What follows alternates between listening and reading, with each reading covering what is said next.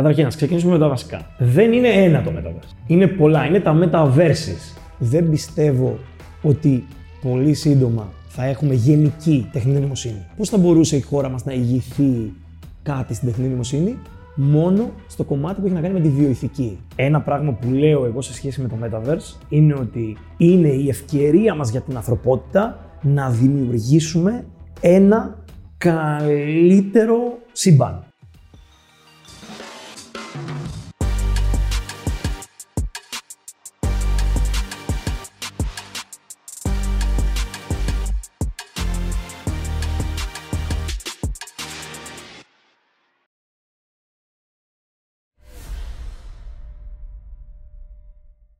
Γεια σας και καλώς ήρθατε σε ένα ακόμα Business Talks. Είμαι ο Δημήτρης και όπως πάντα είναι μαζί μου ο Χάρης και ο Άλεξ. Γεια σας, παιδιά. Γεια σε όλους. Καλησπέρα. Σήμερα έχουμε μαζί μας τον Δημήτρη Δημητριάδη. Καλησπέρα. Καλησπέρα, καλησπέρα σε όλους, παιδιά. Ο οποίος, παιδιά, είναι Digital Futurist και θα μας πει ακριβώς αμέσως τι είναι αυτό, γιατί να πω την αλήθεια είναι ένας από τους πιο ενδιαφέροντες τίτλους που έχω ακούσει επαγγελματικούς. Αλλά πολλές φορές δεν μπορεί να καταλάβει ο κόσμος ακριβώς τι σημαίνει να είσαι Digital Futurist. Οπότε θες να μας το πεις με πολύ απλά λόγια. Ναι, εννοείται και είναι μια κλασική ερώτηση που την απαντάω σχεδόν κάθε μέρα. Ε, σε αυτό το κομμάτι, καταρχήν, να ξεκινήσουμε με τα βασικά. Δεν κάνουμε προβλέψεις, δεν ρίχνουμε τα ταρό, δεν βλέπουμε καμία γυάλινη σφαίρα.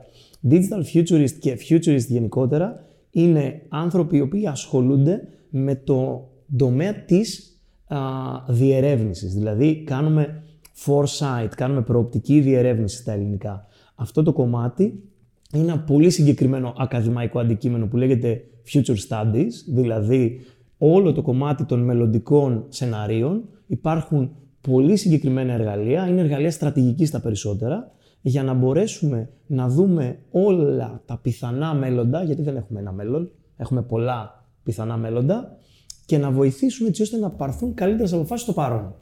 Αυτό κάνουμε στην, αυτό κάνει στην καθημερινότητά του ένας futurist, δεν βλέπει τίποτα σε καμία γυάλινη σφαίρα. Εγώ ουσιαστικά δεν λες ότι το 2050 θα γίνει αυτό και το προβλέπω. Λες ότι υπάρχουν 10 πιθανά σενάρια και είναι πιθανό να γίνει ένα από αυτά ναι. βάσει αυτών των δεδομένων που έχουμε σήμερα. Μέσα από τα εργαλεία, αυτό που μπορούμε να δούμε, είτε έχουμε δεδομένα, είτε σκανάρουμε τον ορίζοντα, είτε κάνουμε άλλα αντίστοιχα εργαλεία, ambition loops, υπάρχουν διάφορα εργαλεία, ε, μπορούμε πραγματικά να δώσουμε ικανοποιητικά σενάρια.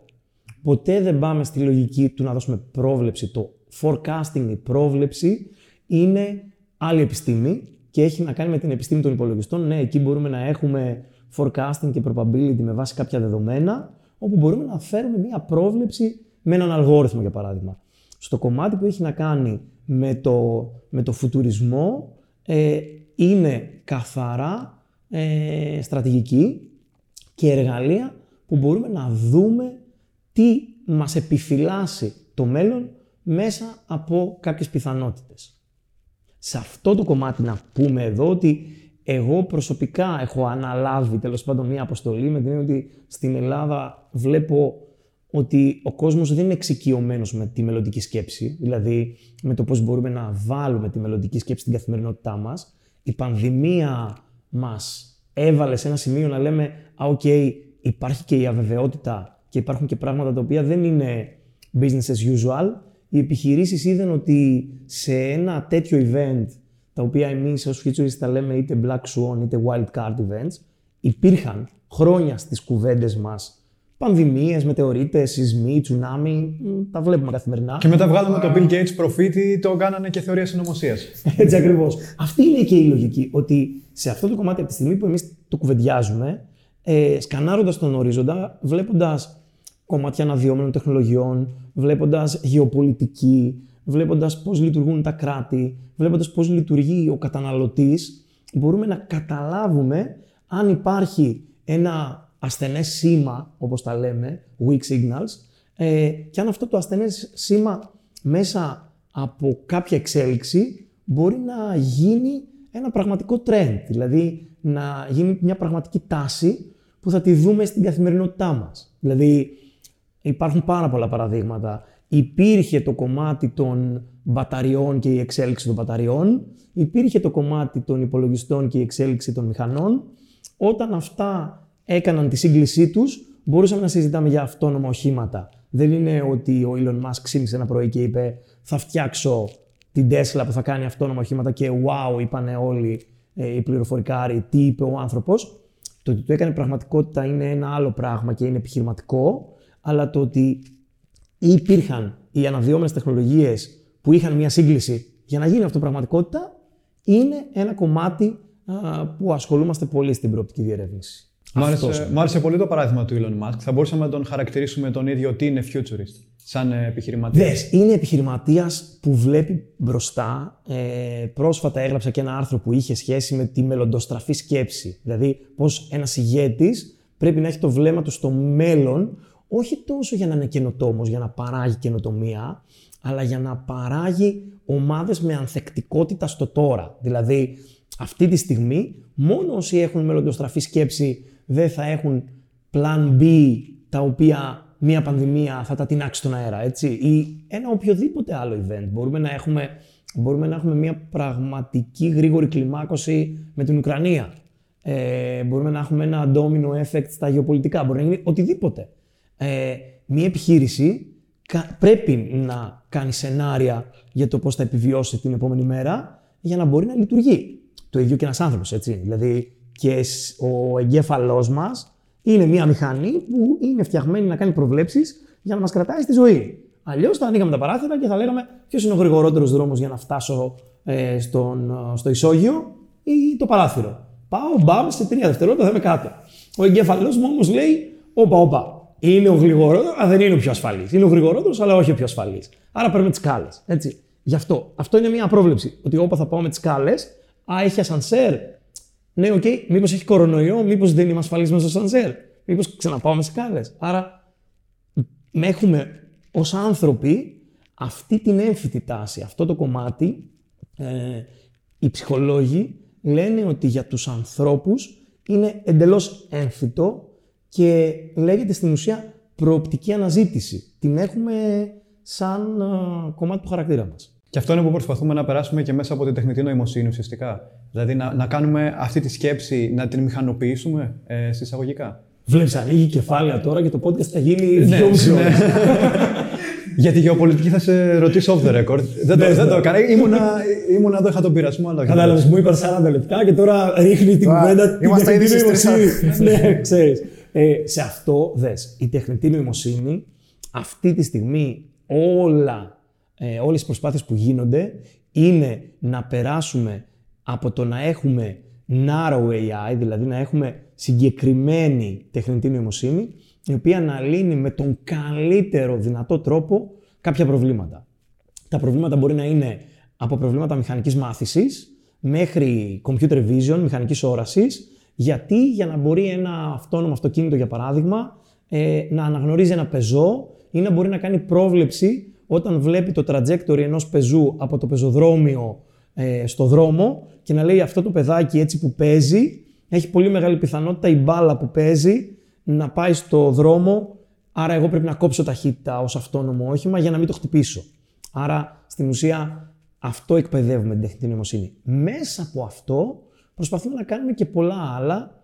Εγώ δεν είμαι από τους θειασότες του General Intelligence, δηλαδή δεν πιστεύω ότι πολύ σύντομα, μέσα στα επόμενα 1, 2, 3 χρόνια, θα έχουμε γενική τεχνητή νοημοσύνη. Θεωρώ ότι θα έχουμε πολύ καλές narrow τεχνητές νοημοσύνες. Δηλαδή, έχουμε αυτή τη στιγμή ε, το DeepMind που είναι πολύ καλό στο σκάκι και στο Go. Έχουμε πε- πολύ ωραίο το GPT-3 που μπορεί να γράφει κείμενα και να παράγει περιεχόμενο ε, με το στυλ του κάθε wow συγγραφέα και να το κάνει αυτό και να το κάνει καλά ως έναν καλύτερο κειμενογράφο, να μπορεί να γράφει σενάρια, να μπορεί να κάνει ένα post, μπορεί να κάνει τέτοια πράγματα, αλλά θεωρώ ότι θα αργήσουμε να δούμε μια γενική τεχνητή νοημοσύνη θα αργήσουμε 10 χρόνια, θα αργήσουμε 20. Ε, αυτή τη στιγμή νομίζω ότι απλά είμαστε στο hype και έχουμε ξαναυπάρξει στα 60s σε αυτό το hype ότι η γενική τεχνητή νοημοσύνη θα τα κάνει όλα. Και μετά μπήκαμε σε αυτό που λέμε οι ερευνητές AI winter, όπου ξαφνικά για 20 χρόνια η τεχνητή νοημοσύνη έμεινε εκεί και δεν ασχολήθηκε κανένας με όλο το κομμάτι. Μέχρι δηλαδή να μπουν οι έννοιες της μηχανικής μάθησης και να αρχίσουμε να παράγουμε, ε, πριν από το 60 μέχρι περίπου το 80-85, πάγωσαν όλα, ενώ οι κουβέντες και οι αναζητήσεις από την πρώτη αναζήτηση του Τούριν, αν μπορούν οι μηχανές να σκεφτούν μέχρι σήμερα, υπήρχαν ζωντανές, ε, δεν κάναμε πρόοδο. Οπότε θα φανεί σε αυτό. Ε, αυτό ισχύει σε παγκόσμια κλίμακα, ότι μπορεί να αργήσει να έρθει μόνο στην Ελλάδα. Όχι, όχι σε παγκόσμια κλίμακα. Φαντάζομαι τώρα ότι αυτή τη στιγμή γίνεται ένας αγώνας σε σχέση με την τεχνητή νοημοσύνη για το ποιος θα έχει την πρωτοκαθεδρία σε επίπεδο politics. Δηλαδή, η Αμερική κάνει κάποιες επενδύσεις, η Κίνα κάνει αντίστοιχα πολύ μεγάλες επενδύσεις, η Ρωσία κάνει τις δικές της κρυψίμου επενδύσεις, γιατί δεν έχει κάτι public ε, να δούμε. Ε, άρα πάμε σε μια λογική αυτού του αγώνα ε, για το ποιος θα τη χρησιμοποιήσει ως όπλο, ποιος θα τη χρησιμοποιήσει ως κομμάτι ανάπτυξης. Υπάρχει ένα τεράστιο κομμάτι. Εκεί που η Ελλάδα έχει πλεονέκτημα στο κομμάτι της τεχνητής νοημοσύνης, είναι ένα κομμάτι που είναι σχεδόν σοκαριστικό, ρε παιδί μου. Γιατί. Έχω περιέργεια τώρα να ακούσω. Ναι, φαντάζομαι ότι έχουμε επιστήμονες. Εξάγουμε επιστήμονες. Έχουμε επιστήμονες μηχανικής μάθησης, είμαστε πολύ καλοί σε αυτό. Ε, αλλά πώς θα μπορούσε η χώρα μας να ηγηθεί κάτι στην τεχνητή νοημοσύνη, μόνο στο κομμάτι που έχει να κάνει με τη βιοειθική.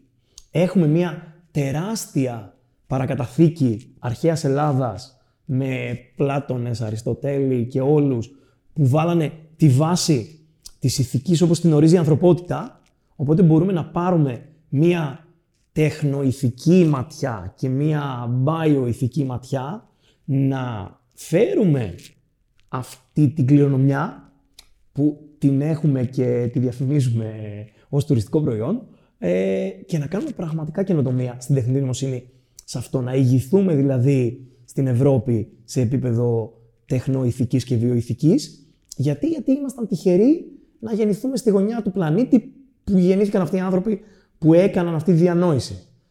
Δεν βλέπω ούτε πολύ τεράστιες επενδύσεις τύπου Elon Musk και ούτε τεράστιες επενδύσεις από την πλευρά της Κίνας. Ε, δηλαδή θα πάμε, θα ήμασταν ένας ωραίος τόπος για φιλοσόφους που μπορούμε πραγματικά να δώσουμε τα φώτα μας στο AI. Στο AI, έτσι ακριβώς, ναι. Είπαμε πριν ότι μια επιχείρηση, ένας ηγέτης αλλά και όλοι οι άνθρωποι θα έπρεπε να έχουμε μια μελλοντοστραφή σκέψη.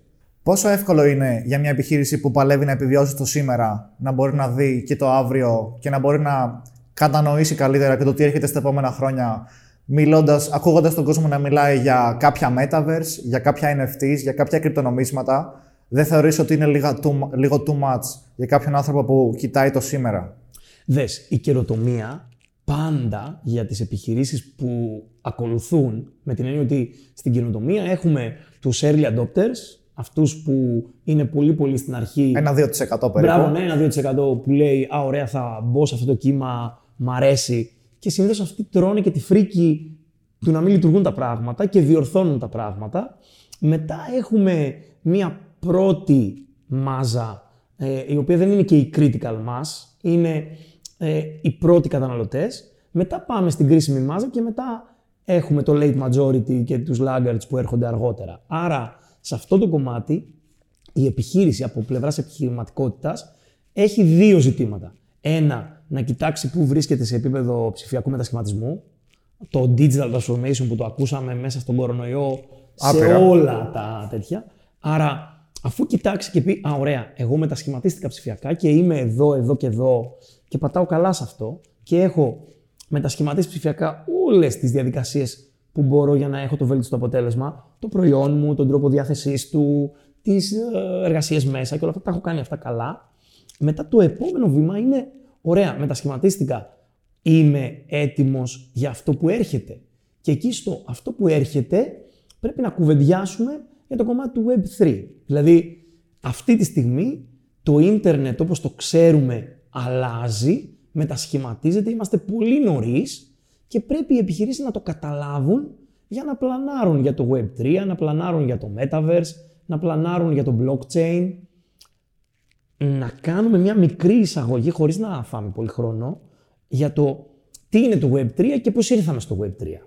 Χρειάζεται για να μιλήσουμε μετά για το Metaverse. Και βέβαια να πούμε και σε ποιο σημείο βρίσκεται αυτό το Web3 για να ξέρουμε πότε ουσιαστικά θα έρθει στην ευρύτερη πλειοψηφία του κόσμου. Πότε θα δούμε τα πρώτα αποτελέσματα και οι επιχειρήσεις αλλά και οι υπόλοιποι άνθρωποι. Έτσι ακριβώς. Αυτή τη στιγμή λοιπόν, αν πάρουμε μία χρονοσυρά και πούμε ότι από τότε που ξεκίνησε το ίντερνετ είχαμε το Web 1, ας το πάρουμε 1, 2, 3 για να το έχουν εύκολο αυτοί που μας βλέπουν, έχουμε το Web 1, όπου είχαμε σελίδες οι οποίες ήταν στατικές, είχαν μόνο κείμενο, άντε είχαν και κάποιες εικόνες ε, αργότερα, που είχες hyperlinks, links που μπορούσες να πας από σελίδα σε σελίδα. Άρα ο κόσμος τι έκανε, απλά έβρισκε πληροφορία και κατανάλωνε περιεχόμενο. Αυτό. Δεν μπορούσε ούτε να παράξει περιεχόμενο, ούτε να ε, αλληλεπιδράσει με αυτές τις σελίδες. Ήταν στατικά πράγματα τα οποία τα καταναλώναμε και βοηθούσαν στο να βρούμε την επιχείρησή μας, το να έχει κάποιος να βρει τη διεύθυνσή μας, σε πολύ απλά πράγματα. Άρα αυτό είναι το Web 1. Ήταν εκεί από τα 90s, τέλος πάντων μέχρι το 2000 ε, λειτουργήσε η Web 1 era. Μετά από το 2005 και μετά ήρθαμε σε αυτό που λέμε Web 2, όπου έχουμε το Creators Economy και το διαδίκτυο από την πλευρά του δημιουργού. Δηλαδή, μπορούσες να ανεβάσεις ένα βίντεο στο YouTube και να σε δει πάρα πολλοί κόσμος. Μπορούσες να πεις τη γνώμη σου στο Facebook, μπορούσες να κάνεις φίλους, μπορούσες να κάνεις σχόλια, μπορούσες να κάνεις blogs με το Blogspot, ε, με το WordPress. Υπήρχαν δηλαδή οι πλατφόρμες για να δημιουργήσουμε περιεχόμενο. Αυτό είναι το Web 2 όπως το ξέρουμε αυτή τη στιγμή βρισκόμαστε στο απόγειο του Web 2 και στο μετασχηματισμό του προς Web 3. Άρα ε, έχουμε δημιουργούς που παράγουν περιεχόμενο. Έχουμε ακούσει για ε, millionaires από το YouTube, YouTubers που γίνανε εκατομμυριούχοι. Έχουμε ακούσει ανθρώπους που έγραφαν blogs και έγραφαν ε, σε forum ε, και μετά έγιναν ε, τεράστιοι σεναριογράφοι ή έκαναν εκδόσεις ε, βιβλίων, Harry Potter ας πούμε. Αντίστοιχα τραγουδιστές που έκαναν καριέρα λόγω του YouTube και του Ακριβώς, Internet. τραγουδιστές που έκαναν καριέρα. Γενικά όλο το κομμάτι των δημιουργών, οι δημιουργοί δηλαδή, πήραν στα χέρια τους με τη βοήθεια μιας πλατφόρμας πάντα όλο αυτό. Και τώρα ερχόμαστε στο Web 3 και λέμε το βασικό χαρακτηριστικό είναι ότι συνεχίζουμε να έχουμε μια creators economy, μια οικονομία για τους δημιουργούς, που αυτή τη φορά είναι αποκεντροποιημένη. Δηλαδή, αν αυτή τη στιγμή ανεβάσει ένα βίντεο στο YouTube και για κάποιον λόγο ε, έχεις, ξέρω εγώ, παραβιάσει τα community guidelines ή όποιο άλλο το YouTube πει ότι δεν θέλει, μπορεί αύριο να πει ότι δεν μου αρέσει η φάτσα του Δημητριάδη, έτσι. Σου κλείνω το βίντεο, ναι, σου κατεβάζω το, το βίντεο. Ελπίζω να μην το κάνει αυτό. Ναι, και εγώ. ε, σε αυτό το κομμάτι ε, είμαστε κεντροποιημένοι. Δηλαδή, είναι το YouTube που είναι μια εταιρεία, η οποία από πίσω είναι η Alphabet, που αποφασίζει ε, για το τι θα φανεί ή όχι. Πάντα οι δημιουργοί έχουν μία ένα η κουβέντα με το τι προτιμά ο αλγόριθμος, τι δεν προτιμά και τι πρέπει να κάνω για να προσαρμοστώ στα δεδομένα του αλγορίθμου και για να βγάλω χρήματα, δηλαδή το κομμάτι του monetization ενός βίντεο, πάντα περνάω από μια κεντροποιημένη εξουσία. Δηλαδή το YouTube παίζει διαφημίσεις επάνω στα βίντεό μου και βγάζω εγώ χρήματα. Το Facebook αντίστοιχα, έχω τη σελίδα μου, παίζει διαφημίσεις και μου δίνει κάποια χρήματα. Όλο αυτό είναι καθαρά κεντροποιημένο αν δεν αρέσει στο Twitter, αν στο Twitter δεν αρέσουν αυτά που κάνει ακόμη και ο πρόεδρος της Αμερικής, μπορώ να τον μπανάρω και δεν πάει να είναι πρόεδρος της Αμερικής. Ε, εγώ θεωρώ ότι παραβίασε τους όρους της δικής μου κοινότητας, άρα συνεχίζει να είναι πρόεδρος της Αμερικής και οι εκλογές θα δείξουν αν δεν εκλεγεί και τον μπανάρω από την πλατφόρμα. Άρα δεν με ενδιαφέρει, είμαι κεντροποιημένο σύστημα και αποφασίζω με βάση ένα policy guideline που έχω. Αυτό στο Web 3 δεν λειτουργεί έτσι. Λειτουργεί με την έννοια της αποκεντροποίησης. Δηλαδή, μέσω της τεχνολογίας του blockchain, το blockchain είναι στην ουσία σαν να έχω ένα εξελόφυλλο με συναλλαγές, πράξεις, περιεχόμενα που για να λειτουργήσει το κόβω σε πολλά μικρά κομματάκια και το διανέμω σε πολλούς υπολογιστές που κάθε φορά που θέλω να το επικαιροποιήσω, ρωτάω όλους αυτούς τους υπολογιστές και μου δίνουν το OK και επικαιροποιείται. Και αυτοί οι υπολογιστές παίρνουν αντίστοιχα μια αμοιβή για αυτό που έκαναν, γιατί μιλάμε για μια οικονομία, έτσι. Άρα, μπορώ να είμαι σε ένα αποκεντρωπημένο YouTube, όπου το βίντεο που έχω μου ανήκει και τα χρήματα που παίζουν από τις διαφημίσεις των ανθρώπων που βλέπουν το βίντεο πηγαίνουν απευθείας στο δικό μου ψηφιακό πορτοφόλι. Υπάρχει αυτή τη στιγμή ένα αποκεντρωπημένο YouTube; Όχι, δεν υπάρχει. Έχει κρίσιμη μάζα για να βγάλω χρήματα αυτή τη στιγμή που μιλάμε σε αυτό το Web3 YouTube. Αφού δεν υπάρχει, δεν έχει και κρίσιμη μάζα. Άρα αυτή τη στιγμή βρισκόμαστε στο ακριβό σημείο 0, άντε να είμαστε στο beta 001 ας πούμε, όπου έχουν έρθει εταιρείες και έχουν πει εγώ μαζεύω χρήματα για να κάνω το αποκεντρωπημένο YouTube, εγώ μαζεύω χρήματα για να κάνω το καινούριο αποκεντρωπημένο Spotify, εγώ μαζεύω χρήματα για να κάνω το αποκεντρωπημένο Google, έτσι. Και δημιουργείται μια κοινότητα γύρω από αυτά, όπου με βάση το blockchain και με βάση τεχνολογίες που υπάρχουν, όπως ας πούμε για παράδειγμα τα DAOs, Decentralized Autonomous Organizations. Τι είναι τα DAOs πάρα πολύ γρήγορα, είναι set κανόνων όπου μπορούμε μέσα από smart contracts, από συμβόλαια τα οποία τρέχουν με μοναδικό άξονα τον κώδικα, δεν είμαστε δύο άνθρωποι που πήγαμε σε ένα συμβολιογράφο, συμφωνήσαμε, υπέγραψε και μόνο αυτός ο συμβολιογράφος μπορεί να το αλλάξει αυτό, πρέπει να είναι παρουσία του δηλαδή, είναι decentralized. Έχουμε συμφωνήσει και λέμε στον κώδικα, όταν εγώ τελειώσω αυτό που κάνω, θα μου στείλεις αυτά τα χρήματα. Όταν εσείς ανεβάσετε το YouTube και πάρετε 10.000 προβολές και 20 ευρώ, θα πάρω και εγώ 10% γιατί έτσι συμφωνήσαμε αυτόματα. Άρα ουσιαστικά καταργούνται οι μεσάζοντες μέσα από αυτόν τον τρόπο στην οικονομία. Ουσιαστικά το ρόλο τους τον αναλαμβάνει ο κώδικας, το δίκτυο του blockchain. Κατά Έτσι ακριβώς. Στο κομμάτι που έχει να κάνει με τους μεσάζοντες, ε, ναι, καταργούνται οι κεντροποιημένες εξουσίες, γιατί στην ουσία το YouTube δεν είναι ακριβώς ένας μεσάζοντας. Χωρίς το YouTube δεν θα μπορούσες να κάνεις. Ναι, ναι, βέβαια. Έτσι, είναι και ο enabler, είναι και αυτός που σου δίνει την πλατφόρμα. Και στην ουσία αλλάζουν τη λογική που βλέπουμε τα πράγματα. Πολλά πράγματα τα βλέπουμε κεντροποιημένα, έτσι. Τα τραπεζικά συστήματα είναι κεντροποιημένα, τα κράτη είναι κεντροποιημένα, οι οργανισμοί είναι κεντροποιημένοι. Οπότε όλη αυτή η καινούργια φιλοσοφία της αποκεντρωποίηση, πρώτον, δεν ξέρουμε ότι θα πετύχει. Ναι, έτσι. Εγώ είμαι πολύ πεπισμένος ότι θα πετύχει, αλλά δεν μπορώ να σου πω ναι, το αποκεντρωπημένο YouTube που θα έρθει σε τρία χρόνια θα είναι massive επιτυχία. Όπως δεν μπορούσα να σου πω όταν συζητούσαμε το 2000 για το dot-com bubble και ότι κάποιος ας πούμε έδωσε εκατομμύρια για να αγοράσει το petshop.com ας πούμε, λες και θα γίνει κάτι, θα μπορούσε να είναι η ίδια ιστορία και να μιλάμε για την Amazon. Γιατί η Amazon έγινε κάτι. Άρα είναι πολλές οι μεταβλητές για να λειτουργήσει και το κομμάτι του decentralization. Με κύριο άξονα την τεχνολογία, αλλά χρειαζόμαστε και το adoption. Έτσι, χρειαζόμαστε να υιοθετηθεί και η τεχνολογία.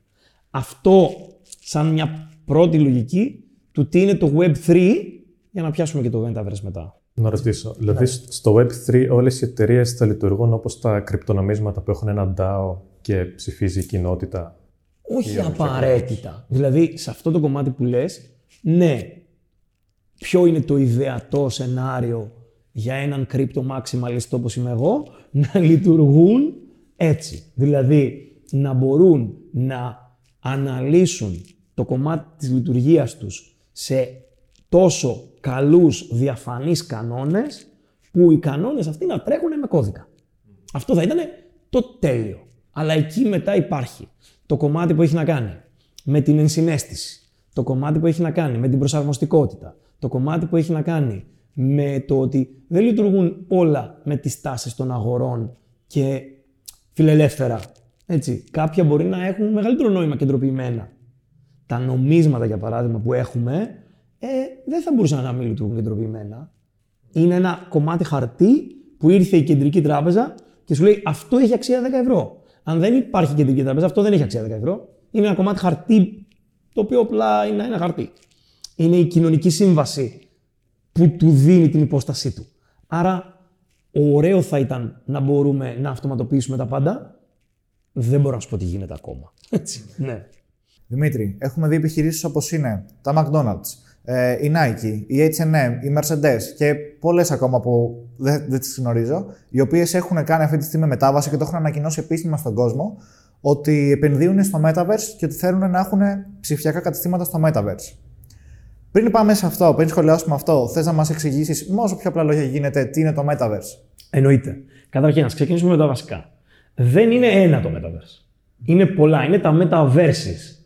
Αυτό που πρέπει να καταλάβει ο κόσμος είναι ότι αυτή τη στιγμή δεν υπάρχει ορισμός τι είναι το Metaverse. Να γκουγκλάρουμε στη Wikipedia και να πούμε Metaverse, αν κάτω τελεία είναι αυτό. Όπως υπάρχει για το email, όπως υπάρχει για το web. Έτσι. Υπάρχει ορισμός στη Wikipedia. Για το Metaverse ακόμα δεν υπάρχει γιατί είναι ένας χώρος υποδιαμόρφωσης.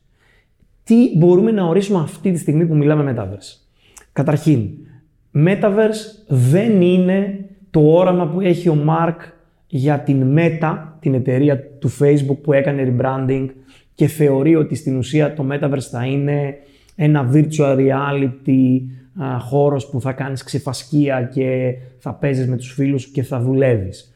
Είναι ένα κομμάτι η εικονική πραγματικότητα του Metaverse και ναι, μπορούμε να λειτουργήσουμε με τα γυαλιά είτε της Oculus είτε της Microsoft για παράδειγμα ε, σε ένα περιβάλλον εικονικής πραγματικότητας που θα μπορούσε να είναι το Metaverse. Ο πρώτος ορισμός και ο πρώτος όρος τέλος πάντων, ο πρώτη φορά που ακούσαμε τον όρο Metaverse είναι με βάση και το, το σκονάκι μου ε, σε μια νουβέλα επιστημονικής φαντασίας που λέγεται Snow Crusher του Neil Stephenson, να το διαβάσετε, 1992, όπου υπήρχε ο ήρωάς του, παιδί μου, ο Χείρο, ο οποίος πήγαινε σε αυτή την πραγματικότητα η οποία λεγόταν Metaverse. Είναι στην ουσία από τον ελληνικό όρο Meta, που είναι στην ουσία το πέραν, και το verse από το σύμπαν.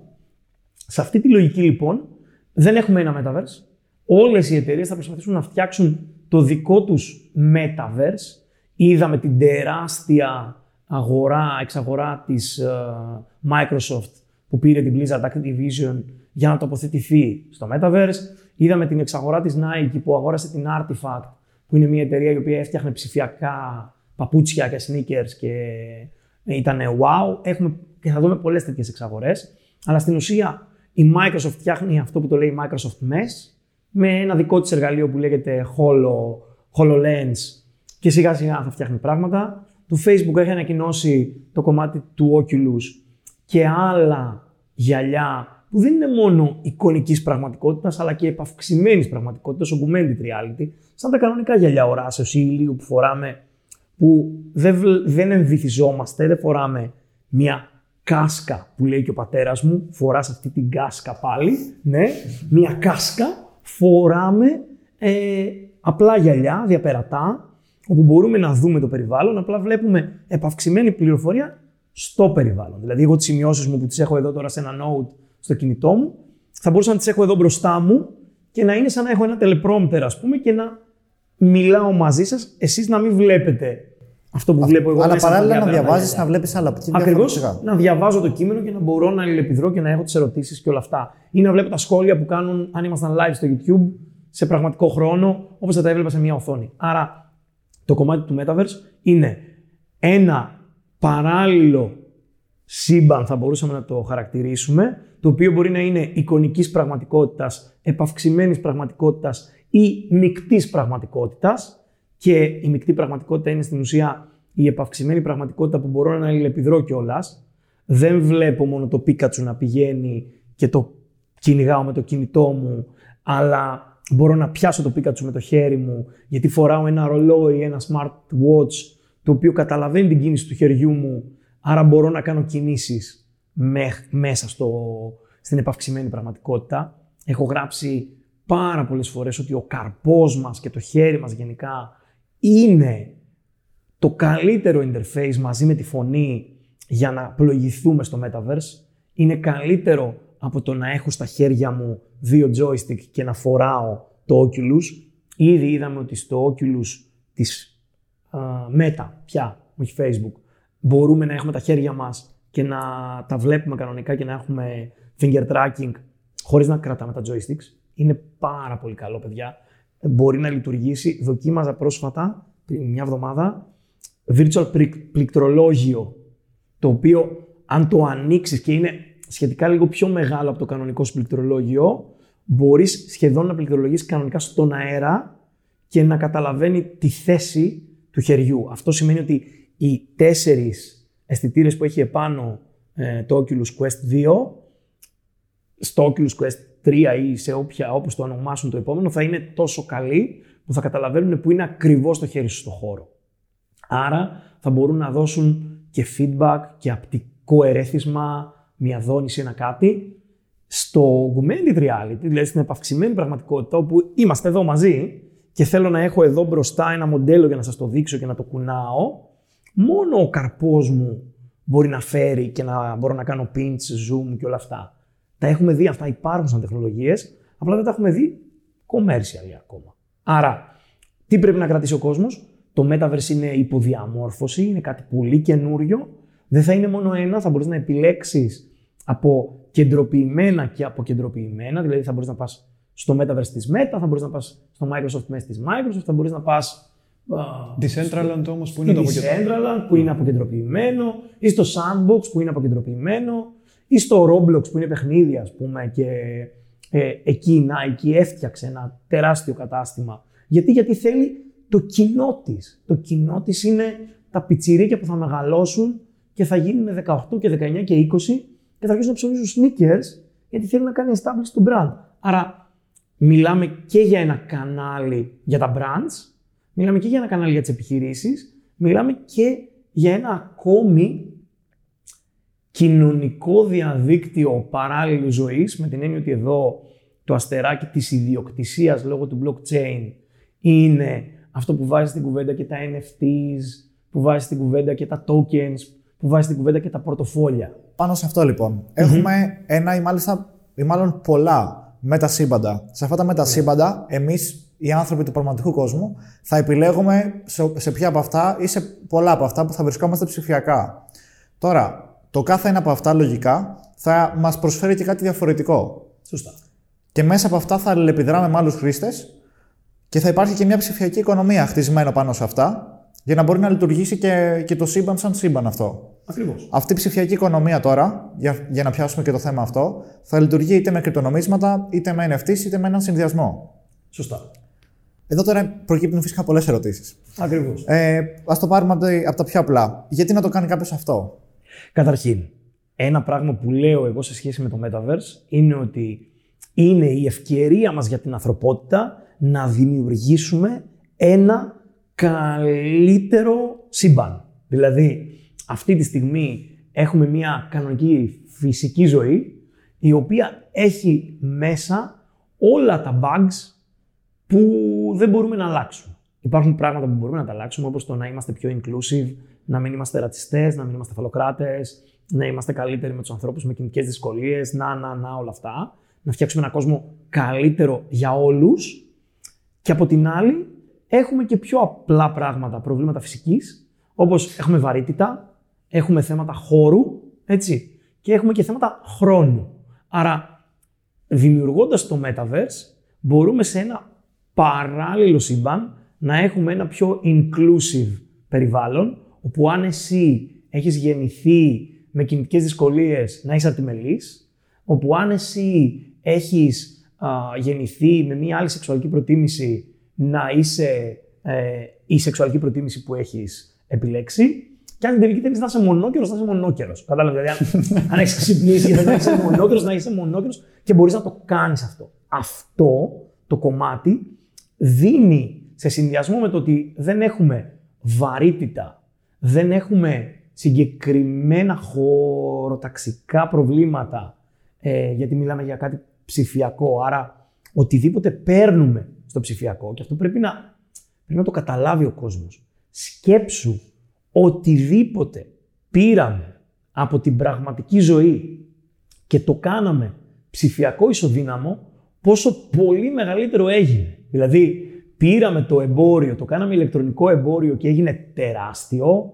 Πήραμε κομμάτια που έχουν να κάνουν σε σχέση με την έρευνα, με το medicine, με όλο αυτό το κομμάτι και ξαφνικά άνθησε, γιατί μπορέσαμε να συνδέσουμε την έρευνα παλιότερα στα 20s ας πούμε και στα 30s γινόταν η ίδια έρευνα μεταξύ δύο πανεπιστημίων που ήταν και ε, αντίπαλα και δεν συζητούσαν, ενώ τώρα ανεβαίνουν οι έρευνες και γίνεται peer review και σε 24 ώρες έχουμε στην ουσία και ένα cross μιας έρευνας. Ε, κομμάτια που έχουν να κάνουν με τη μηχανική έχουν περάσει πάρα πολύ. Το computation έχει ξεφύγει. Δηλαδή, ό,τι έγινε ψηφιακό είναι wow. Άρα το Metaverse είναι η ευκαιρία μας να κάνουμε scale up την πραγματική ζωή Τον κόσμο. ναι, σε ένα πολύ πολύ μεγάλο καινούριο πράγμα. Και καταλαβαίνω τους προβληματισμούς και τι, θα είμαι κλεισμένος σε ένα κλουβί με μία μάσκα ή θα φοράω, ξέρω εγώ, φακούς επαφής και τίποτα από αυτό δεν θα είναι φυσικό και θα ε, με τρέφουν με σωλήνα. Αυτό το είδαμε στο Matrix. Το ξέρουμε ε, πώς λειτουργεί. Έτσι. Όχι, δεν είναι αυτό. Μπορούμε να έχουμε πραγματικά αυτό σε συνδυασμό με τη ζωή μας. Δηλαδή, να μπορούμε να φτάσουμε σε ένα σενάριο που περιγράφω και στο βιβλίο μου που λέγεται φιλελεύθερη ουτοπία. Δηλαδή, να μπορούμε να έχουμε εξασφαλίσει και τώρα θα πιάσω πράγματα τα οποία, άμα τα πιάσετε, θα γίνει 12 ώρες το podcast. να έχουμε αυτό που λέμε παγκόσμιο βασικό εισόδημα για όλους. Άρα, να μην υπάρχει το κομμάτι της φτώχειας. Να έχουμε γιατρέψει και είμαστε πάρα πολύ κοντά. Αν δείτε τα goals του ΟΗΕ, θα δείτε ότι σε επίπεδο extreme poverty, σε επίπεδο α, φτώχειας και φτωχοποίησης, είμαστε πολύ πολύ α, χαμηλά σε σχέση με την εποχή του Ναπολέοντα, ας πούμε, όπου το 70% ήταν σε... ε, Επειδή έχουμε κάνει και ένα σχετικό βίντεο, πριν από έναν αιώνα, το 95% του παγκόσμιου πληθυσμού ήταν κάτω από συνθήκες ακραίας φτώχειας. Έτσι. Αυτή τη στιγμή έχουμε πέσει κάτω από το 10%. Μέχρι το 2030, νομίζω ο στόχος είναι να πέσει κοντά στο 5% ή και λιγότερο. Έτσι ακριβώς. Όταν μιλάμε για δισεκατομμύρια ανθρώπους, καταλαβαίνουμε ότι αυτό το νούμερο είναι- έχει μειωθεί πάρα πολύ. Φυσικά προχωράει αυτό και θα μειωθεί ακόμα περισσότερο. Και σου λέω το έχω πει και θα το λέω και θα συνεχίσω να το λέω ότι μέσα στον 21ο αιώνα ζούμε 20.000 χρόνια πρόοδου συμπιεσμένα. Δηλαδή θα δούμε πράγματα, ε, θεωρούμε ότι η αντιμετώπιση της φτώχειας ακόμα δεν την έχουμε κουβεντιάσει. Θεωρούμε, δεν ξέρουμε αν είναι πολιτικό ή οικονομικό ζήτημα.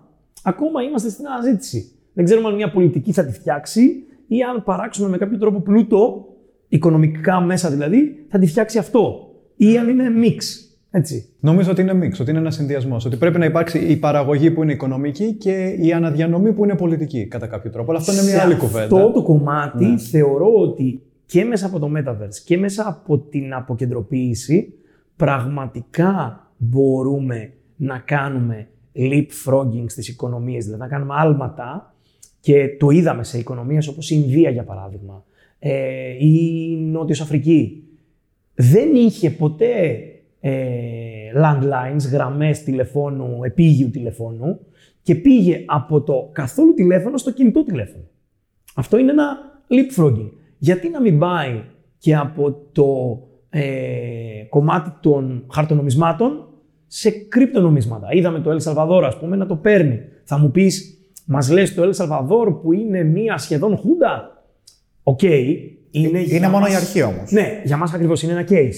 Ε, σε κάθε περίπτωση δεν εξετάζουμε το πολιτικό καθεστώς, εξετάζουμε το ledger, το κομμάτι που έχει να κάνει με το ότι έχουμε έναν public tender, έχουμε έναν άνθρωπο που είναι δημόσιο και κάνει κάτι σε σχέση με το blockchain.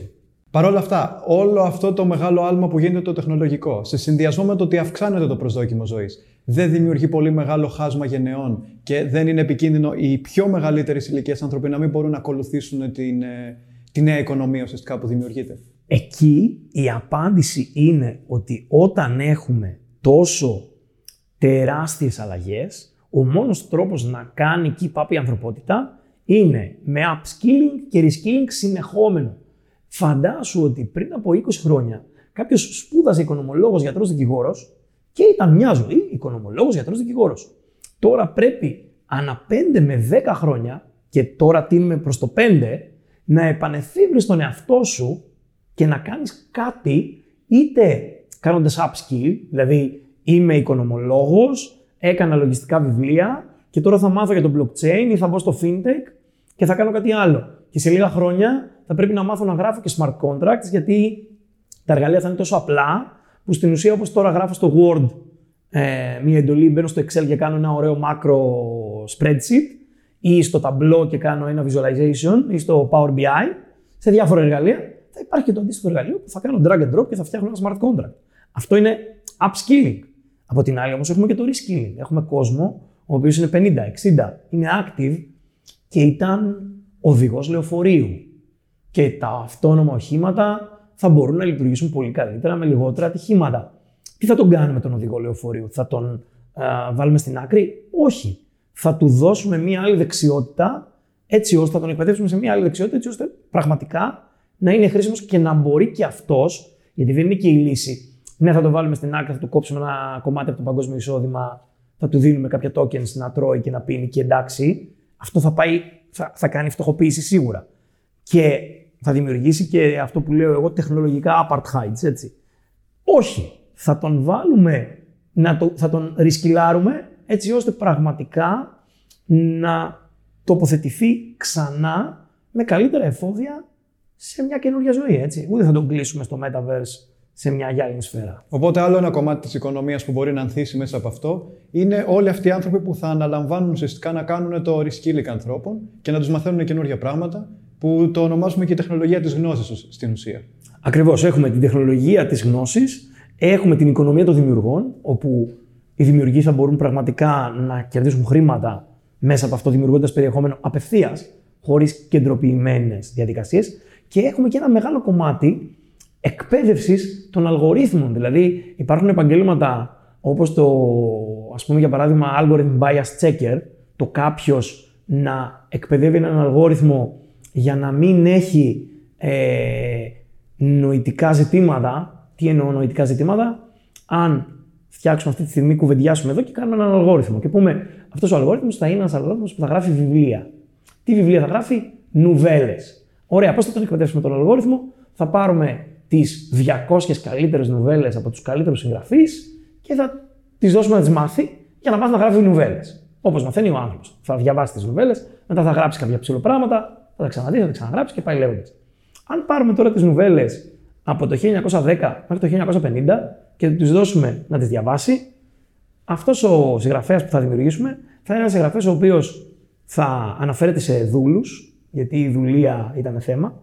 Οι γυναίκες δεν θα ψηφίζουν, γιατί η ψήφος των γυναικών ήρθε πιο αργά. Ε, οι γυναίκες θα είναι ε, μηχανές παραγωγής παιδιών σε κάθε περίπτωση. Γιατί αυτό ήταν το μοντέλο τότε σε σχέση μετά τη βιομηχανική επανάσταση ή εκεί κοντά, μετά την αγροτική και κοντά στη βιομηχανική.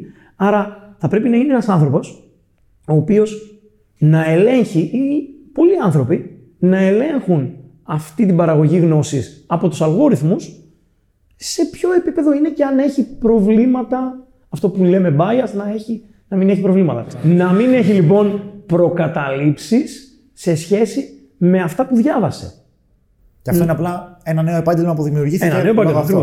Ναι. Πιστεύεις ότι θα μπορούν όλοι οι άνθρωποι που είναι αυτής της ηλικίας και είναι, ας πούμε, στα τελευταία τους επαγγελματικά χρόνια να μπορούν όντως να εκπαιδευτούν ξανά από την αρχή; Δεν πιστεύεις ότι θα υπάρχουν πάρα πολλές δυσκολίες όσον αφορά την ε, όχι απαραίτητα την κατανόηση, αλλά λείπει και μια αντίληψη από, από ανθρώπου που δεν έχουν καθόλου ακουμπήσει μια τεχνολογία στο να την ακουμπήσουν και όχι μόνο να, να την ακουμπήσουν, αλλά να πάνε και ένα βήμα μπροστά. Κοίταξε. Η αλήθεια είναι ότι δεν μπορούμε να πάμε από τον ψηφιακό αναλφαβητισμό στο upskilling. Έτσι. Δηλαδή δεν μπορούμε να πούμε ότι είναι κάποιος ψηφιακά αναλφάβητος και ξαφνικά θα ε, δει το φως.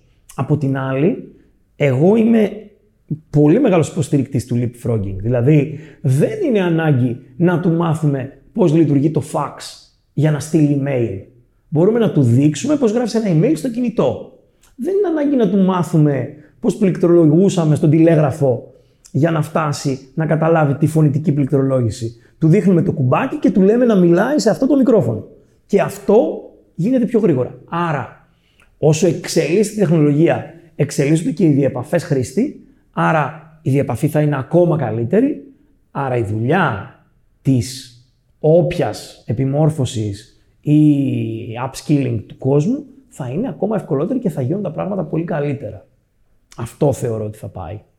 Κάτι άλλο επίσης που μου άρεσε πάρα πολύ από αυτά που είπαμε πριν είναι το πώς ουσιαστικά το Metaverse και όλα τα σύμπαντα που θα δημιουργηθούν ε, μπορούν να αλλάξουν την αγορά εργασίας όσον αφορά τις ε, τις θέσεις και, το, και την εξειδίκευση των ανθρώπων. Ακριβώς αυτό που είπες με το ότι κάποιος 40 χρόνια μπορεί να δούλευε ακριβώς την ίδια δουλειά, θεωρώ ότι πλέον δεν θα μπορούμε να το κάνουμε καθόλου αυτό. Δεν θα μπορεί κάποιος να, να κάνει την ίδια χρονιά που έκανε repeatedly για δεκαετίες. Θα πρέπει ανά διαστήματα να βάζει και κάτι καινούργιο, να μπορεί να προσαρμοστεί σε μια νέα τεχνολογία και αυτό θα κάνει, πιστεύω, τις τις δουλειές λιγότερο βαρετές.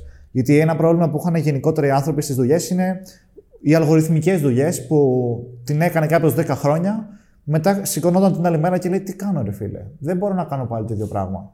Ενώ αυτό θα αρχίσει να εξαλείφεται σιγά σιγά. Σε αυτό το κομμάτι, και για να υποστηρίξω και τον τίτλο του, του, του ε, να σου πω ότι αυτό που πιστεύω εγώ βαθιά είναι ότι όσο προχωράμε και προχωράμε 30 χρόνια, 40 χρόνια στο μέλλον και εκεί που θα μπορούμε να αλλάξουμε ε, το σώμα μας και να μπορούμε να έχουμε ε, cognitive implants, δηλαδή να έχουμε εμφυτεύματα που έχουν κάποιο είδους ευφυΐα. Το, όταν αρχίσουμε να έχουμε πολύ καλές ε, διαπαφές σε σχέση με την τεχνητή νοημοσύνη, ψηφιακούς βοηθούς. Αν έχεις έναν ψηφιακό βοηθό και αυτός ο ψηφιακός βοηθός συναντηθεί με ένα εμφύτευμα τύπου Neuralink για παράδειγμα, που προς το παρόν, ναι, ok, okay, ε, στην ουσία λειτουργεί για να γιατρέψει μια πολύ συγκεκριμένη ασθένεια κινητική ε, και να διεγείρει τα νεύρα, ναι, αλλά τώρα, σε 30 χρόνια, μπορεί να έχει ε, 50.000 interfaces ακόμα. Θα μπορούμε να φτάσουμε σε ένα σημείο όπου το κομμάτι της γνώσης δεν θα έχει και τόσο νόημα με την έννοια της διαχείρισης εργασίας. Δηλαδή, όταν λειτουργώ εγώ και έχω ένα εμφύτευμα το οποίο έχει πρόσβαση στη συσσωρευμένη γνώση όλου του κόσμου, αυτή τη στιγμή που μιλάμε, μπορεί να μου δώσει απαντήσεις και προβλέψεις μέσω μιας τεχνητής νοημοσύνης, αυτό που θα έχει νόημα για μένα είναι πώς θα έχω καλύτερη ζωή, πώς θα συνδράμω με καινούριο στοχασμό στην ανθρωπότητα. Άρα θα μπορούμε να αυτοματοποιήσουμε όλα τα tasks τα οποία δεν μας προσφέρουν κάτι, απλά πρέπει να γίνουν, θα κάνουμε focus σε πραγματικά νέα πράγματα και νέους στοχασμούς και πλησιάζουμε και ακουμπάμε στη φιλελεύθερη ουτοπία έναν χρυσό τεχνολογικό αιώνα του Περικλείου που στην ουσία θα παραχθεί τρομερή γνώση γιατί, γιατί έχουμε λύσει βασικά προβλήματα επιβίωσης, έχουμε λύσει ε, κομμάτια καθημερινότητας και άρα μπορούμε πραγματικά να είμαστε εκεί και να παράξουμε νέα γνώση. Άρα δεν θα χρειάζεται να λύνεις μαθηματικά, ας πούμε, ή να πρέπει να πληρώσεις το λογαριασμό της ΔΕΗ. Ένα decentralized autonomous organization θα το κάνει για σένα. Ούτε θα χρειάζεται να τρως φαιά ουσία για το αν θα επιλέξεις μακαρόνια. Με βάση το buying habit σου και το DNA σου και το τι πρέπει πραγματικά να φας, η ψηφιακή σου βοηθός θα τεστάρει αυτά τα μακαρόνια στο ψηφιακό σου ισοδύναμο, γιατί θα έχουμε τα data του σώματός σου, θα ξέρουμε αν είναι καλά για εσένα σε πραγματικό χρόνο, έτσι ώστε να στα παραγγείλουμε και να τα φας. Αν θέλεις να τα φας και δεν θα είσαι, ας πούμε, σε μια επιλογή να ε, έχεις κάνει άλλη διατροφική επιλογή και να μην τρως στερεά τροφή, αλλά ε, κάτι άλλο, κάτι καινούριο ή οτιδήποτε. Άρα το Metaverse έχει πολλά πρακτικά use cases, δεν είναι απλά ένα hype. Και το λέω επειδή ε, τις προάλλες JP Morgan έγινε η πρώτη τράπεζα που μπήκε στο Metaverse και το χαρακτήρισε σαν μια ευκαιρία ε, 3 εκατομμυρίων δολαρίων ανά έτος και δημοσίευσε και ένα paper που είχε πολύ ενδιαφέρον και ουσιαστικά ανέλυε αυτό το debate ότι το Metaverse είναι ένα hype ή ένα reality. Προφανώς υποστηρίζει ότι είναι ένα reality. Ναι. Αλλά υπάρχουν πολλοί που λένε ότι είναι εντάξει, ένα hype θα περάσει. Κοιτάξτε, σε αυτό το κομμάτι, όσοι είμαστε λίγο μεγαλύτεροι των 30, έτσι, 40, 50, ε, το έχουμε ζήσει. Και το έχουμε ζήσει Εγώ τουλάχιστον δύο φορές. Δηλαδή, ένα, όντας λίγο πιο μικρός σε μια οικονομία που ήταν web 1 και όλοι λέγανε ίντερνετ. Τι είναι το ίντερνετ; Τι με νοιάζει εμένα αυτό το ίντερνετ; Γιατί στην Ελλάδα τα αγγλικά τονίζονται Το ταμίζουμε, ναι. Έτσι, ναι. Τι με νοιάζει εμένα αυτό το ίντερνετ; Και γιατί να μπω εκεί; Έτσι. Ο κόσμος δεν το καταλάβαινε. Όταν λέγαμε ότι ε, θα δημιουργηθεί μια ψηφιακή οικονομία και θα μπορείς με την πιστοτική σου κάρτα να αγοράσεις κάτι και να έρθεις στην πόρτα σου το 96 δεν υπήρχε σαν λογική. Ήταν κάτι... Ε, ξεκινάω την ομιλία μου λέγοντας ότι αν το 91 κάποιος σου έλεγε ότι θα έχεις μια 5G κινητή συσκευή που θα είναι κινητό τηλέφωνο, θα είναι ε, βίντεο, θα, είναι, θα μπορείς να παίζεις παιχνίδια σε virtual cosmos, να κάνεις τραπεζικές συναλλαγές, θα τον έλεγες είσαι τρελός.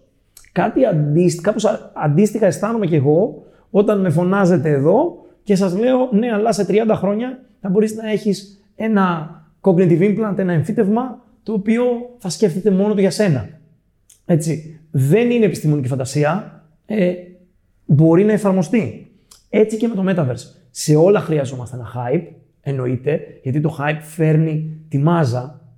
Έτσι, οι τεχνολογίες είναι εδώ. Βλέπουμε το convergence, δηλαδή τις συγκλήσεις των τεχνολογιών, αλλά χρειαζόμαστε και το ε, hype και τη σπέκουλα ότι αυτό το πράγμα είναι μεγάλο. Σε κάθε περίπτωση όμως υπάρχουν αξιόλογες ουσιαστικές εφαρμογές. Όπως δεν ήταν μπροστά μας το κομμάτι που έχει να κάνει με το Google Maps του 1994 και κανείς δεν φανταζόταν ότι η πλοήγηση θα γίνεται έτσι, όπως δεν ήταν κοντά το ότι ε, κάποιος θα ανεβάζει τις φωτογραφίες του σε ένα μέσο ανταλλάσσοντας χρήματα ή φήμη με μια ψηφιακή καρδούλα που θα κάνεις δύο φορές το δάχτυλό σου έτσι και θα εμφανίζεται. Και αυτό θα είναι instant gratification, θα σου δίνει ένα spike ας πούμε Ντοπαμίνης. ντοπαμίνης μόνο και μόνο επειδή έκανες αυτό το διπλό tap ε, ή το έλαβες εσύ από την άλλη. Έτσι και το Metaverse έχει κάποια πολύ solid οικονομικά cases και εννοείται ότι η JP Morgan το έκανε και γενικά τώρα εδώ θα ακούμε πάρα πολλά ο πρώτος. Άρα είναι ο πρώτος, το πρώτο κράτος, η πρώτη τράπεζα, ο πρώτος δήμος, ο πρω- η πρώτη χώρα, το πρώτο μανάβικο, το πρώτο χασάπικο. Θα τα ακούσουμε όλα αυτά σαν πρώτο γιατί, γιατί όπως και στο Web 1 ήταν το first mover advantage. Δηλαδή, ναι, θυμάστε τον πρώτο Έλληνα που έκανε σελίδα στο Facebook. Όχι. Μας νοιάζει; Όχι. Έτσι δεν θα μας νοιάζει και για την πρώτη τράπεζα ή για το πρώτο μανάβικο στο Metaverse. Γιατί μόλις αυτό πάει σε μια κρίσιμη μάζα, θα είναι όπως είναι το Amazon. Φανταζόσουν το 98... Πότε γεννηθήκατε, παιδιά; Το 98. Ωραία. Από- Σίγουρα δεν φανταζόμαστε. Ναι, ρε, δεν φανταζόσουν το 98. Φανταζόσουν το 2005 ότι όπως με πήγαινε η μαμά μου το Σάββατο, ας πούμε, στο σούπερ μάρκετ να ψωνίσουμε, ότι τώρα η μαμά σου θα μπαίνει στην α, συσκευή, στο κινητό της τηλέφωνο, θα ανοίγει την εφαρμογή του ΑΒ, sponsors ήταν αυτό, ε, θα ανοίγει την εφαρμογή του ΑΒ και θα ψωνίζει και αυτά θα έρχονται στην πόρτα. Ναι, θα μου πεις, χρειάστηκε να περάσουν 30 χρόνια. Ναι, χρειάστηκε μια πανδημία για να φέρει τις συναλλαγές σε ένα μεγάλο επίπεδο. Οκ, οι καταλύτες υπάρχουν και θα υπάρχουν. Το ζήτημα είναι ότι αυτή τη στιγμή το Metaverse είναι η ευκαιρία της ανθρωπότητας σε επίπεδο εικονικής πραγματικότητας και επαυξημένης πραγματικότητας και ένα ακόμη κανάλι για να λειτουργήσουμε ψηφιακά ισοδύναμα. Δηλαδή να φέρουμε τα αναλογικά μας α, ζητήματα σε ένα ψηφιακό τεράστιο κόσμο που το είδαμε από το Web 2 ότι πραγματικά μπορεί να παράξει γνώση, μπορεί να παράξει πλούτο και εντέλει να παράξει ευημερία. Άρα γιατί να πούμε ότι είναι hype και να χάσουμε την ευκαιρία; Δεν, δεν βλέπω το λόγο. Άρα, στο παράδειγμα που είπαμε τώρα για το σούπερ μάρκετ, θα μπορούσε ε, σε μερικά χρόνια από τώρα η αντίστοιχη μητέρα να φοράει τα γυαλιά, να επισκέφτεται ένα ψηφιακό σούπερ μάρκετ, στο οποίο θα μπορεί και να περιηγηθεί στους διαδρόμους, αλλά και θα μπορεί να πιάσει το προϊόν και να το δει σε 3D αναπαράσταση. Να μην βλέπει απλά τη φωτογραφία στο e-shop και να μπορεί να δει πληροφορίες και τέτοια. Και να το πράγματα. αγοράσει instant λίγο. Ναι, και μετά να έρθει στην πόρτα της και να το πάρει. Είδα πρόσφατα ένα παράδειγμα του Walmart που έκανε αυτό ακριβώς που λες. Εκεί που θέλω να εφιστήσω την προσοχή του κόσμου που ακούει και σκέφτεται είναι ότι μέχρι στιγμής πάμε να κάνουμε ανθρωπομορφικές παραστάσεις, δηλαδή να φέρουμε αυτό που έχουμε στην, ψηφια... στην κανονική μας ζωή σε μια ψηφιακή απεικόνηση. Δεν είναι απαραίτητο το Metaverse να έχει την κανονική ψηφιακή απεικόνηση που έχει ένα σούπερ μάρκετ. Δεν με νοιάζει στο Metaverse να είμαι κεφάτη και να πηγαίνω από το Βερόπουλο που έλεγε διαφήμιση με το... Αυτό θα το καταλάβουν οι πιο μεγάλοι που την πρόλαβαν. Ε, με το καλάθι μου. Μπορεί να υπάρχει μια πιο βέλτιστη πρακτική απεικόνησης στο Metaverse. Έτσι. Θυμάμαι τη σκηνή του Matrix όπου είμαστε στο λευκό χώρο και απλά έρχονται racks με πράγματα και περνάνε ας πούμε και μπορώ να επιλέξω. Σε κάθε περίπτωση, το πρώτο το Matrix, το καλό, το ορθόδοξο, όχι τα επόμενα, έτσι. Ε, σε κάθε περίπτωση μιλάμε για μια ψηφιακή απεικόνηση που ναι, σε πρώτη φάση θα είναι έτσι όπως το λες, γιατί η μαμά σου θα θέλει να φορέσει τα γυαλιά ή να μην φορέσει τα γυαλιά, γιατί μπορεί να είναι φακούς επαφής. Mojo Lens, για παράδειγμα, υπάρχει μια εταιρεία που έχει κάνει εξαιρετική δουλειά σε αυτό ε, και να ε, το κάνει έτσι. Αργότερα όμως μπορεί κάποιος, πάλι, τα Walmart, η Amazon ή οποιοδήποτε, να πει ότι με βάση τις προτιμήσεις σου, σου φτιάχνω ένα ράφι με όλα τα πιθανά σου προϊόντα. Αυτή τη στιγμή που μιλάμε, οι σελίδες σας στο Netflix είναι ένα τέτοιο. Δηλαδή, στο Netflix δεν βλέπουμε όλοι την ίδια σελίδα. Βλέπουμε ένα recommender system. Δηλαδή, βλέπουμε ένα σύστημα όπου με βάση αυτά τις ταινίες που παρακολουθείς, τους φίλους σου και αυτά που έχεις δει ή όχι, φτιάχνει την καλύτερη δυνατή σελίδα για σένα. Όπως αντίστοιχα και όλα τα feeds μας στα social media, είτε Ακριβώς. είναι το Instagram είτε είναι το TikTok, όλα έχουν ένα, Personalized. Perso- ναι, ένα personalized ε, προσωποποιημένο feed. feed. βάσει των προτιμήσεων. Γιατί αυτό να μην γίνεται στο σούπερ μάρκετ.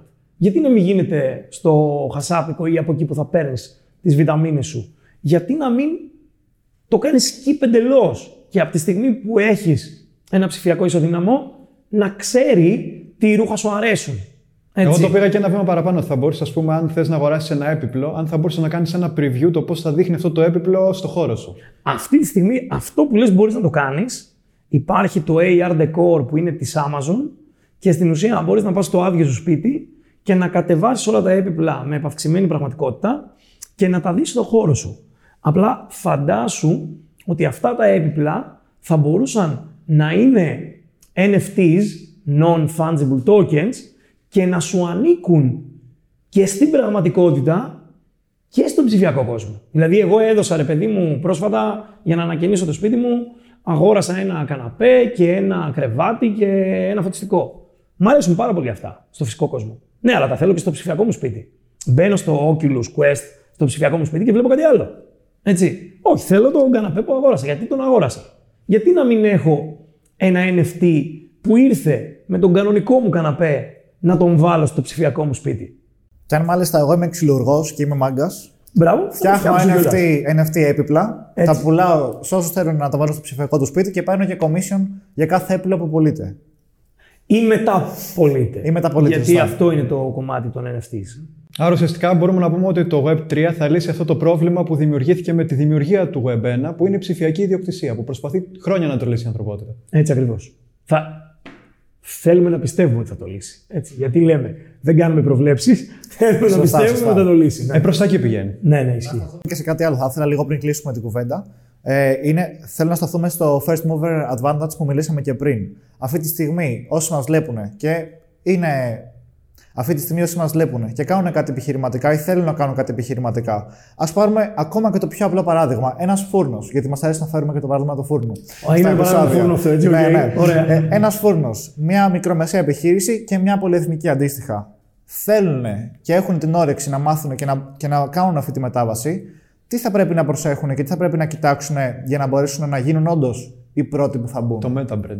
σε, αυτό, σε αυτό το κομμάτι, καταρχήν, ένας φούρνος, μια μικρομεσαία επιχείρηση και ένας μεγάλος οργανισμός έχουν τρεις εντελώς διαφορετικές ανάγκες. Και το first mover advantage για τον καθένα είναι κάτι πάρα πολύ διαφορετικό. Όπως είναι πάρα πολύ διαφορετικό τι είναι επιτυχία για τον καθένα.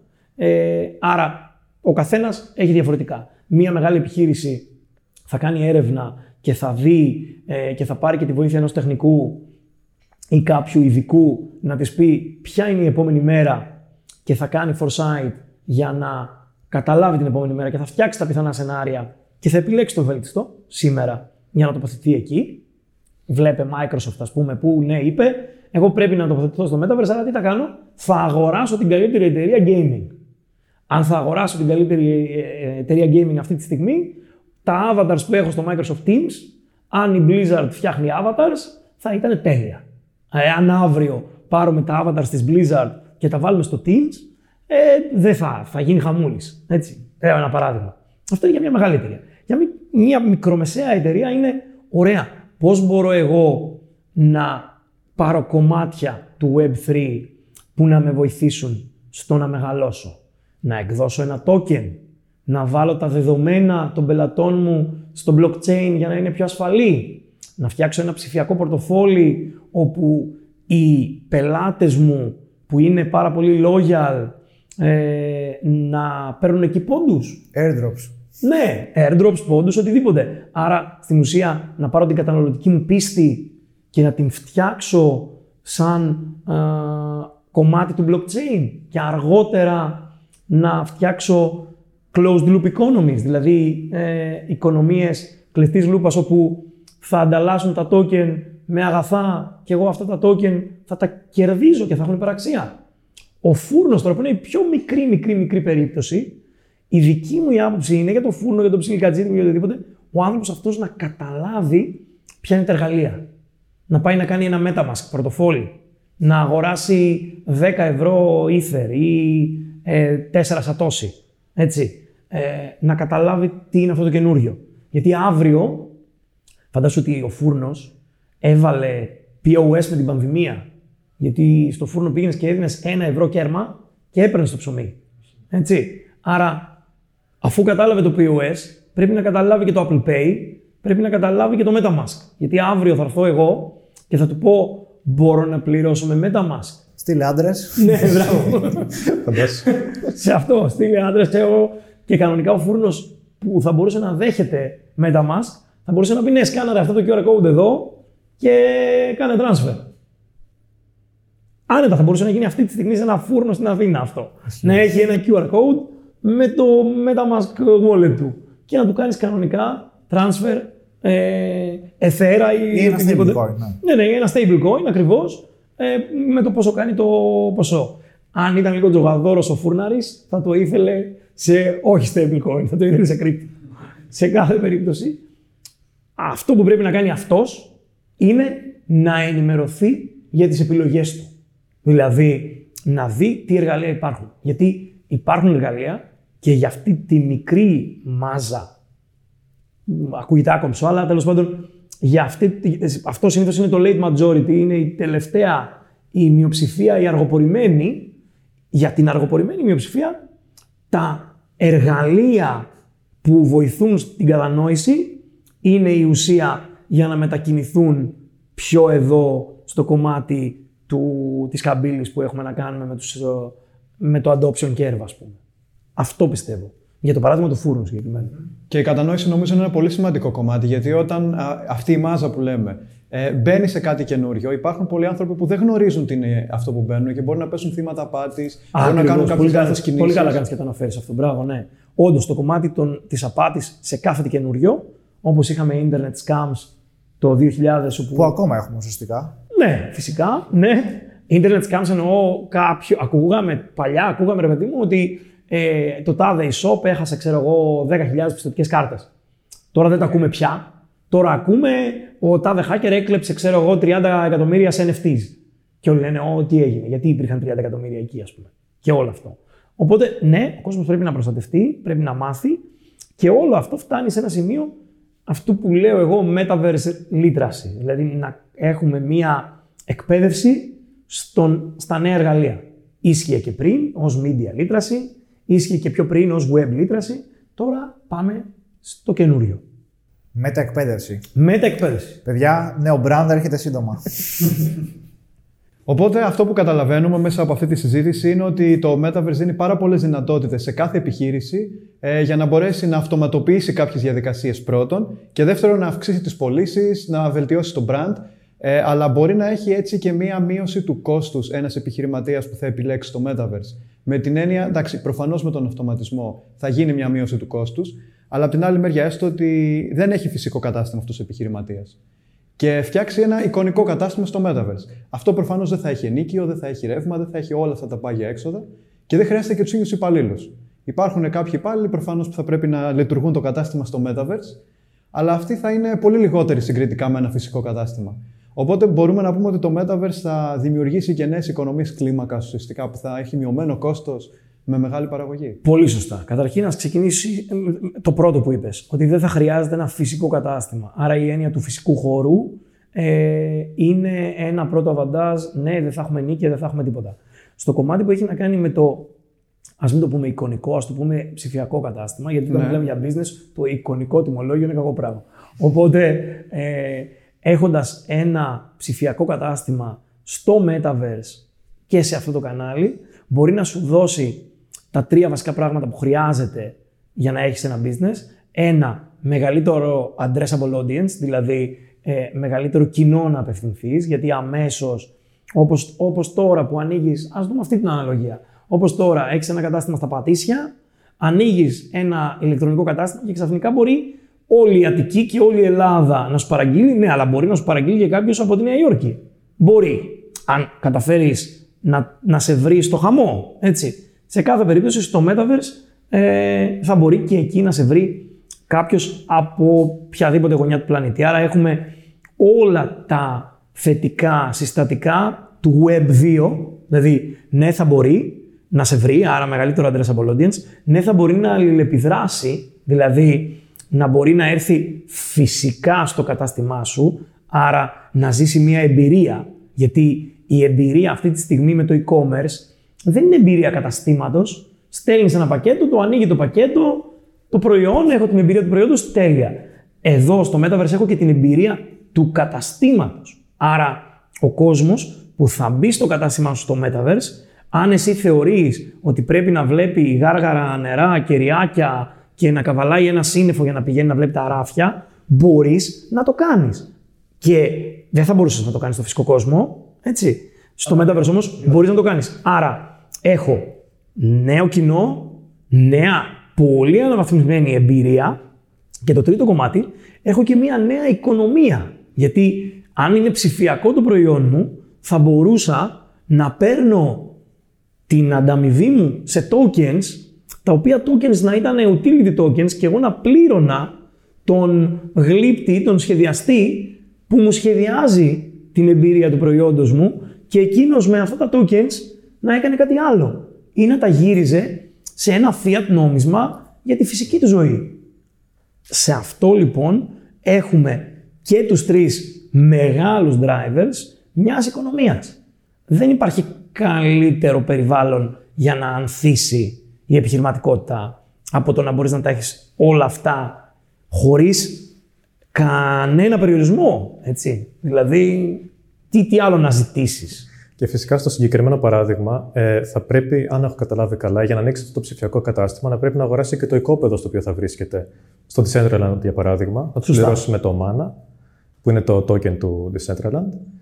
Και έτσι λειτουργεί μια ψηφιακή οικονομία όπως στην πραγματικότητα. Έτσι δεν είναι. Ακριβώς. Ναι. Στην ουσία, φτιάχνουμε το αντίστοιχο ψηφιακό ισοδύναμο ε, μιας κανονικής οικονομίας με όλα τα ωφέλη της ψηφιακής. Με την έννοια ότι δεν έχουμε στο κομμάτι που έχει να κάνει για παράδειγμα με, το, με τα οικόπεδα και το Decentraland, υπάρχει μια τεράστια κουβέντα σε σχέση με το scarcity. Με το γιατί και αφού αυτό είναι άπειρο, γιατί είναι έχει αξία. Πρέπει να καταλάβει ο κόσμος ότι δεν είναι όλοι οι ψηφιακοί κόσμοι άπειροι, όπως και τα bitcoin δεν είναι άπειρα. Είναι 21 εκατομμύρια bitcoin. Μόλις σταματήσει το mining, θα μείνουν αυτά. Άρα όσοι τα έχουν, θα έχουν το αντίστοιχο ισοδύναμο του ψηφιακού χρυσού και αυτό θα παίρνει μια αξία συγκεκριμένη η οποία θα κυμαίνεται όπως κυμαίνεται και η αξία του χρυσού που αυτή τη στιγμή εξορίσουμε κιόλας. Έτσι. Άρα, όπως και στο Decentraland ή στο Sandbox ή σε όποιο άλλο καινούριο Metaverse, δεν έχουμε άπειρη γη. Γιατί δεν έχουμε άπειρη γη, Γιατί θέλουμε να δημιουργήσουμε αξία. Και αν πούμε ότι, α, ωραία, αυτό το πράγμα είναι ένα ε, φωτοτυπικό μηχάνημα το οποίο πατάς στο κουμπάκι και βγάζει κόπιες, δεν έχει αξία. Μέσα λοιπόν από την έννοια του scarcity δημιουργούμε την αξία. Μπορεί να επιλέξουμε κάποια από τα metaverses να μην έχουν αυτόν τον περιορισμό. Να μπορούμε να δημιουργήσουμε άπειρα κόπες. Να μπορούμε να δημιουργήσουμε ε, αυτό που λέμε το, ένα σενάριο που τα πάντα θα είναι όλα τα αγαθά θα λειτουργούν χωρίς καμία, ε, κανένα limit. Δεν ξέρω κατά πόσο μια τέτοια οικονομία θα μπορούσε να λειτουργήσει όταν όλα ήταν άφθονα, μια οικονομία αυθονίας. Θα είχαν όλα την αξία τους ουσιαστικά. Έχει τελειώσει το οικονομικό πρόβλημα που είναι ότι όλα είναι σε περιορισμό, οπότε πια δεν θα υπήρχε οικονομία. Ακριβώς, ακριβώς. Αυτό τώρα είναι, θα το άκουγε ο Keynes και θα έπαιρνε χάπια. σε αυτό το κομμάτι λοιπόν, ναι, το Metaverse είναι, έχει νόημα και έχει νόημα και ως real estate ε, και έχει νόημα, αυτό δεν είναι η οικονομική συμβουλή που λέμε, δεν λέμε πάντα να αγοράσετε NFA, μάνα, NFA. Το disclaimer. ε, σε αυτό το κομμάτι, αλλά γενικά μπορούμε να δημιουργήσουμε πραγματικά αξία μέσα από αυτή την πρακτική. Είσαι υπέρ της, ε, της ψηφιακής επένδυσης γης; Γιατί είναι λίγο μια τάση αυτή τη στιγμή όπως το ε, project όπως είναι το Next Earth και το Earth ε, 2. Earth 2, ναι. Τι πιστεύεις γι' αυτό; Δες τώρα. Το, εμένα το Earth 2 με βρίσκει λίγο αντίθετο με την έννοια ότι είναι ok να συζητάμε για ψηφιακά ισοδύναμα, αλλά να μην συζητάμε για ψηφιακά αντίγραφα. Δηλαδή, το πήρε κάποιος το χάρτη της γης και τον έκανε μια κόπια και είπε «Λάτε πάρτε τη δεύτερη γη που κοπιάραμε», το θεωρώ ανόητο hype. Το Decentraland από την άλλη είναι μια πολύ καλύτερη λογική. Με την έννοια ότι είπε στείνω ένα blockchain, στείνω δηλαδή ε, μια τεχνολογία όπου αποκεντρωποιημένα θα έχω τη γη και την λογική ε, του real estate ε, στο metaverse. Σε ένα καινούργιο κόσμο κιόλας. Χωρίς να παίρνεις την Ακρόπολη και να τη βάζεις έτσι όπως είναι. Ακριβώς. Και δεν έχει και νόημα να το κάνεις αυτό. Έχει νόημα να δώσεις εμπειρίες. Ναι, τουριστικά, μια και συζητάς για την Ακρόπολη, θα είχε νόημα να μπορούν οι πάντες να δουν μια ψηφιακή Ακρόπολη ή τους αδερφού, αλλά κάτω από τη λογική της εμπειρίας. Όχι για να αντικαταστήσουμε το πραγματικό ταξίδι στην Ακρόπολη, αλλά για να κάνουμε ένα trial, free trial, του πώς θα ήταν αν ήμουν εκεί. Σε επίπεδο τουριστικό τώρα μιλάμε πάντα. Αλλά στο κομμάτι που έχει να κάνει με το real estate, έχει νόημα κάτω από προποθέσει. Δηλαδή, όταν επενδύετε σε projects, δείτε ποιο είναι το roadmap, ποιος είναι, ε, ποιοι είναι εμπλεκόμενοι, γιατί μπορεί πάρα πολύ εύκολο όλο αυτό να είναι και απάτη. Οπότε Δημήτρη Δημητριάδη, σε ευχαριστούμε πάρα πολύ που ήσουν μαζί μας. Ήταν χαρά μας η κουβέντα, ήταν πάρα πολύ ωραία. Και εγώ σας ευχαριστώ πάρα πολύ, παιδιά. Και μέχρι το επόμενο επεισόδιο να είστε όλοι καλά και να κυνηγάτε τα όνειρά σας.